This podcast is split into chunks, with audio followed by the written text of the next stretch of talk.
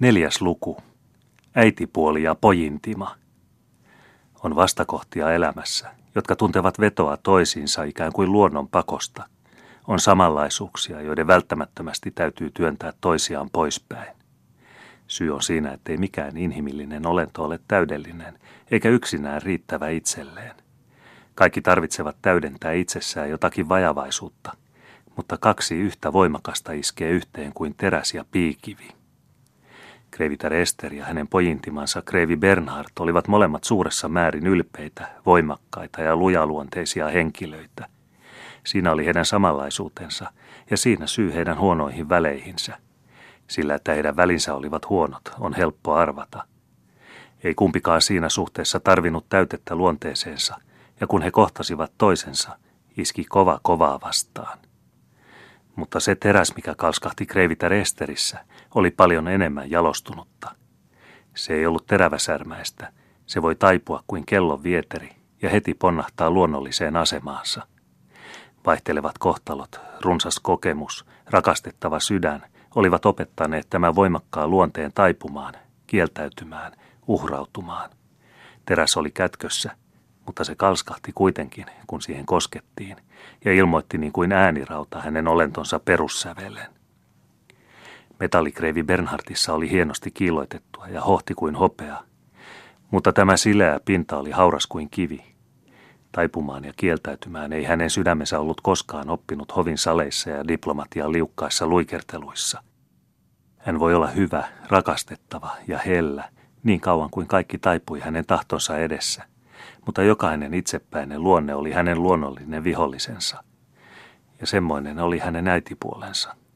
Kreivitä Rester voi uhrata kaikki paitsi vakaumustansa siitä, mikä oli oikeaa. Hän voi olla nöyrä, mutta ei koskaan nöyrtyä. Heidän täytyi siis olla vihamiehiä. Vaikka olikin pakotettu mielistelemään aatelittomia säätyjä, oli vapauden ajan aateli yhtä ylpeä kuin kuningatar Kristiinan – että Kreivi otti avioksensa porvaristytön ei tosin ollut mitään ennenkuulumatonta eikä laissa kiellettyä, mutta kuitenkin yhä vielä tumma tahra loistavassa sukukilvessä. Tuo porvaristyttö, tuo suomalainen noita, oli sekoittanut perheen aatelisen veren, oli tunkeutunut isän ja pojan väliin, oli tuonut linnaan kaksi uutta perillistä, joiden täytyi olla vieraita puhdasveriselle rodulle. Vähemmästäkin voi nuori mies vihata äitipuoltansa eikä mikään, ei hellyys, ei nöyryys, ei mikään yritys hänen ystävyytensä saavuttamiseksi ollut voinut haihduttaa tätä vihaa, joka 19 vuotena, aina hänen lapsuudestaan alkaen, oli kytenyt nuoren kreivin mielessä tuota halpasukuista, hänen jalosukuiseen perheeseensä ilmestynyttä tulokasta kohtaan. Nyt tapasivat he toisensa neljän vuoden eron jälkeen, ja kaikki näytti olevan kirkasta kuin auringon paiste – Kreivi Bernhard suuteli äitipuolensa kättä. Tämä toivotti hänet tervetulleeksi ystävällisin sanoin. Ehkä hän toivoi vielä, että neljän vuoden kypsyttävä kokemus oli saanut entiset tunteet hälvenemään. Keskipäivä ja iltapäivä kuluivat häiritsemättömässä sovussa. Kreivi Bernhard kertoi niin sukkelasti, niin viehättävästi niistä vieraista maista ja ulkomaisista hoveista, joissa hän oli poissaolonsa aikana käynyt, että hänen isänsä oli aivan ihastuksissaan – Paronitar Louise oli miellyttävämmällä tuulella kuin milloinkaan ennen ja kilpaili veljensä kanssa sukkeluudessa ja viehättäväisyydessä. Pientä Veeraa hyvältiin ja saatiin hänen suosionsa jo puolittain voitetuksi. Itse Kreivitärkin unohti hetkeksi pelkonsa ja yhtyi kaikkien muiden kanssa osoittamaan suosiota koko talon hemmoittelemalle ja ihailemalle pojalle. Seuraan liittyi vielä muutamia lähellä asuvia vanhoja ystäviä, se upseeri, joka oli ollut Kreivi Bernhardin toverina vaunuissa ja joka oli juuri sama majuri Leijonraam, tuo vanha peluri, joka 33 vuotta sitten oli ollut Karle Viktor Bertelsöldin todistajana kaksintaistelussa Espanjan ravintolassa Tukolman ulkopuolella, oli olevinaan vanha tuttava ja tarjosi Kreivittarelle käsivartensa, kun lähdettiin puistoon kävelemään. Te vallitsette täällä kuin kuningatar, armollisin Kreivitär, sanoi Leijonraam. Tahtoisinpa viekö minut turkkilainen olla Falkbyn omistaja, ainoastaan voidakseni laskea sen jalkojenne juureen kunnioitukseni osoitteeksi. Pahaksi onneksi on minulla aina ollut hyvä onni pelissä, mutta huono onni rakkaudessa. Ystäväni Karle on aina ajanut edelleni. Hän omistaa Falkbyn, hän omistaa teidät. Linnoitustiede oli aina hänen mieliaineensa, ja sen tähden hän on rakentanut tämän vihannan linnoituksen suojellaksensa aarrettansa. Hiton kaunis puisto, sanoi Leijoraam. Täällä ei puutu mitään muuta kuin metsäkauriita vanhoja metsämiehiä varten. Jos Seta on niin mieltynyt näihin vaivaisiin purrunkoihin, jotka seistä sojottavat kuin talonpojat saarnatuolin ympärillä, niin ei liene mahdotonta toimittaa tänne metsäkauriitakaan, sanoi Krevi Bernhard huolettomalla äänellä kulkiessaan aivan heidän jäljessään sisartaan taluttaen. Jose, virkkoi hän espanjalaiselle kamaripalvelijalleen, joka seurasi muassa kantaen hänen levättiään. Noida pyssyni. Jose juoksi ja tuli kolmen minuutin kuluttua takaisin. Oli tultu lähelle puiston aitausta, jonka takana haassa muutamia lampaita oli laitumella. Kas siinä seuraus siitä, että kuuntelee espanjalaisia romansseja, laski isä leikkiään. Bernhard näkee metsäkauriita siinä, missä me muutemme voi havaita muita kuin lampaita. Tehkää hyvin, majuri hyvä, sanoi nuori kreivi ja ojensi tälle pyssyn. Tuossa näette otuksenne, ne ovat täydellisessä sopusoinnussa puiston kanssa. Pyydän koettakaa onneanne. Ei kiitos, vastasi Leijoraam. Se sopii paremmin poikasille. Voit itse koettaa, hieno herraseni. Tarkoitan, jos armollinen rouva äitisi sallii. Armollinen rouva äitini on kyllin armollinen ollakseen kieltämättä meiltä viatonta huvitusta, virkkoi Kreivi Bertelsöld, joka luultavasti oli ärtynyt Leijoraamin kohteliaisuudesta äitipuolta kohtaan ja tahallaan haki tilaisuutta osoittaakseen ylimielisyyttänsä. Samassa hän tarttui pyssyyn ja tähtäsi. Kreivitar punastui ja oli vaiti, mutta Veera kiiruhti esiin säikähdyksestä huudahtaen. Se on minun bijuuni, kiljaisi hän ja tarttui kiivaasti veljensä käsivarteen.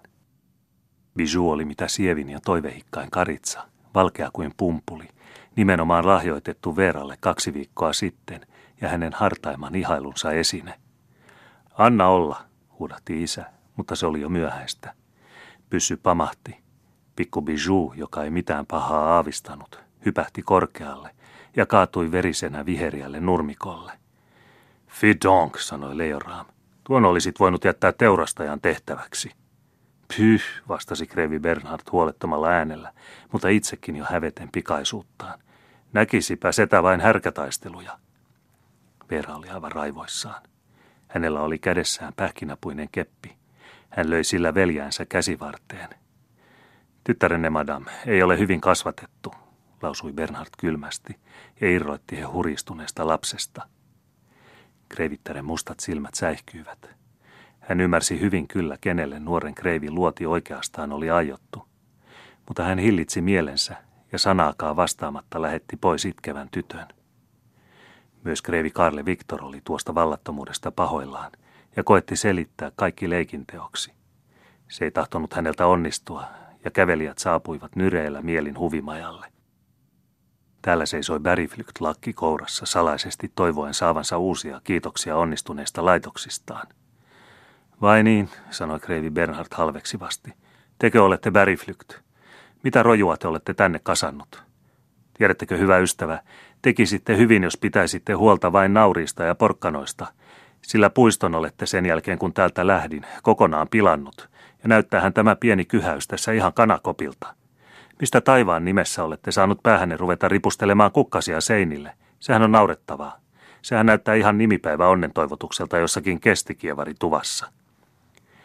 Se on kaikki tehty armollisen kreivittären käskystä, vastasi puutarhuri sisimpään sydämensä loukkautuneena tästä odottamattomasta moitteesta. Armollinen kreivitar on tosin tavattoman nerokas ja ansaitsee, että hänellä on noin uuttera palvelija, vastasi kreivi samaan tapaan. Mutta se ei estä, että teidän huomenna täytyy korjata pois kaikki nämä korut. Te olette sitä paitsi vanha ja höperö. Saatte pian seuraajan, ymmärrättehän? Ymmärrän, sanoi syvästi loukattu mies. Enkä aio virkaeroani odottaa, minä pyydän sitä. Olen uskollisesti palvellut heidän kreivillisiä armojansa viisi neljättä vuotta, eikä kukaan ole vielä milloinkaan sanonut minua hutilukseksi ammatissani. Todellako? No, koska sen kerran täytyy tapahtua, niin sallikaa minun kunnioittaa teitä sillä ansaitsemallanne arvonimellä. Anna jo olla. Äitisi ja minä pidämme tuota siivoa miestä suuressa arvossa, virkkoi Karle Viktor kärsimättömästi ranskan kielellä. Tekö isäni? Se on toinen asia. Siinä tapauksessa annan tuolle hupsulle anteeksi. Hänellä on paljon ansioita. Onhan hän ollut kihloissa teidän kanssanne, madame. Viimeiset sanat lausuttiin niin hiljaa, että ainoastaan kreivitär ne kuuli mutta hän oli kuullut tarpeeksi.